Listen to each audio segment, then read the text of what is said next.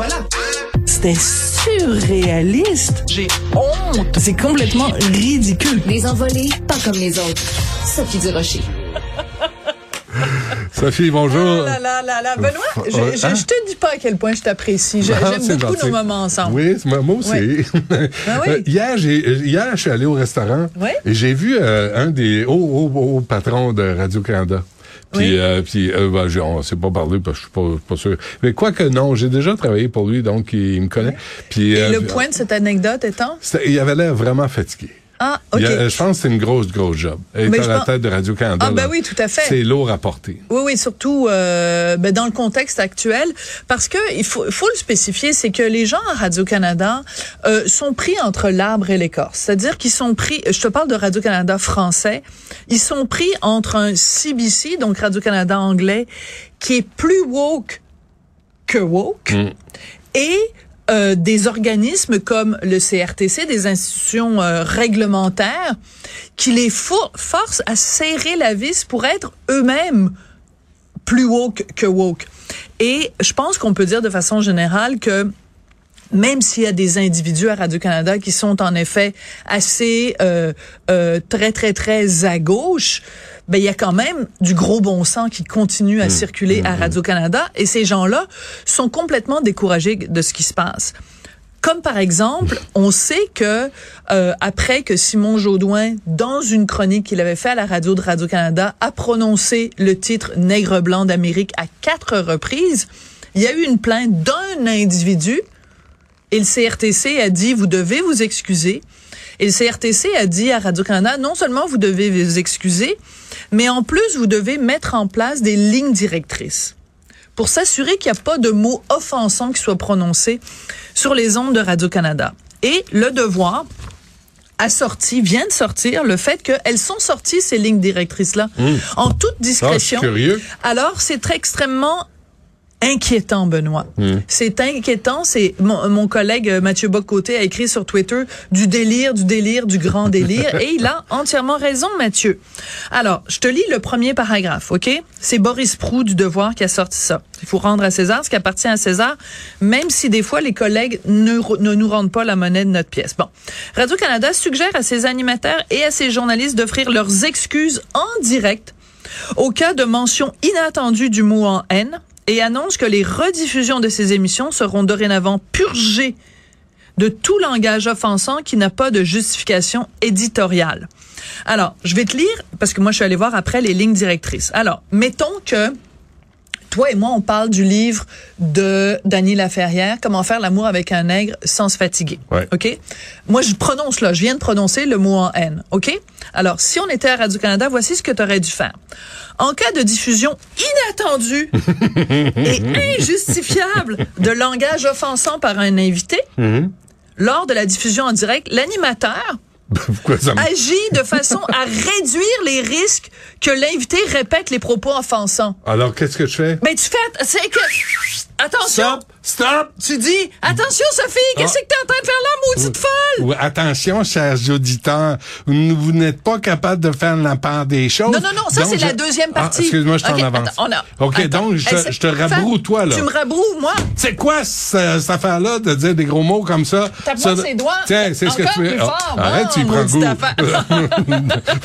OK, c'est la première chose. Non, mais c'est Je- parce je qu'il te- faut Je que te tu- punis comme un enfant. Tu me punis comme un enfant et il faut que tu agisses. J'adore la façon dont c'est raconté.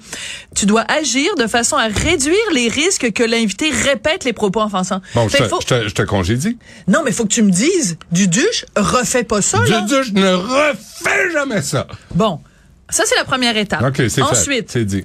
Euh, il s'excuse, donc l'animateur s'excuse à l'auditoire s'il le juge nécessaire dans le contexte de l'émission. Trouves-tu ça Alors, chers- nécessaire? chères auditrices, auditeurs, auditariés, je vous présente mes excuses les plus plates pour les propos qu'a tenus Madame Durocher, Bon. qui était à l'encontre de la politique intérieure de Cube Radio. Voilà.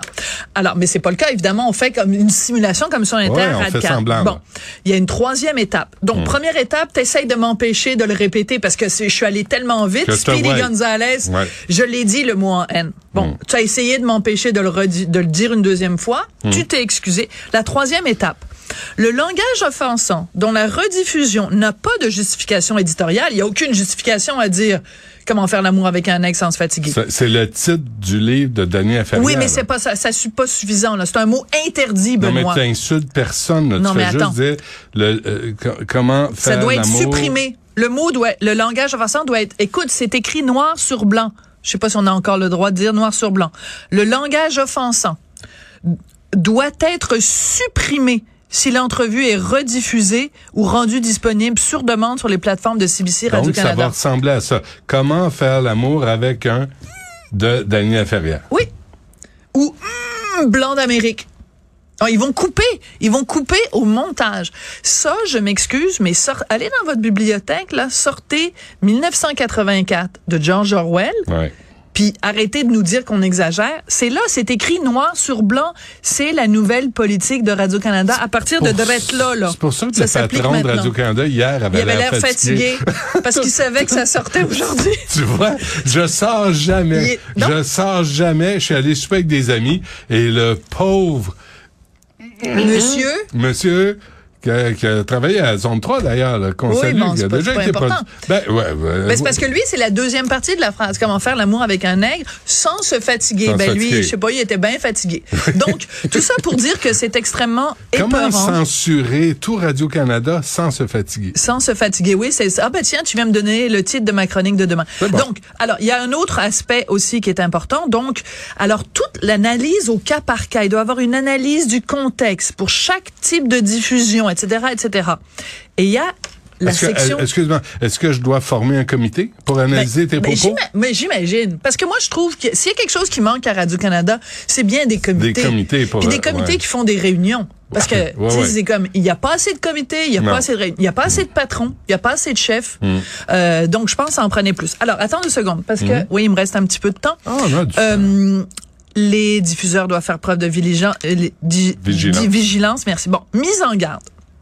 S'il est décidé que la diffusion de langage potentiellement offensant est justifiable et nécessaire dans un contexte de diffusion particulier, on doit aussi examiner si l'ajout d'une mise en garde, un avis à l'auditoire, pourrait atténuer l'impact. Donc, mettons que tu fais une œuvre de fiction qui se passe au 15e siècle et qu'il y a quelqu'un, par exemple, qui fait euh, du trafic d'esclaves, OK?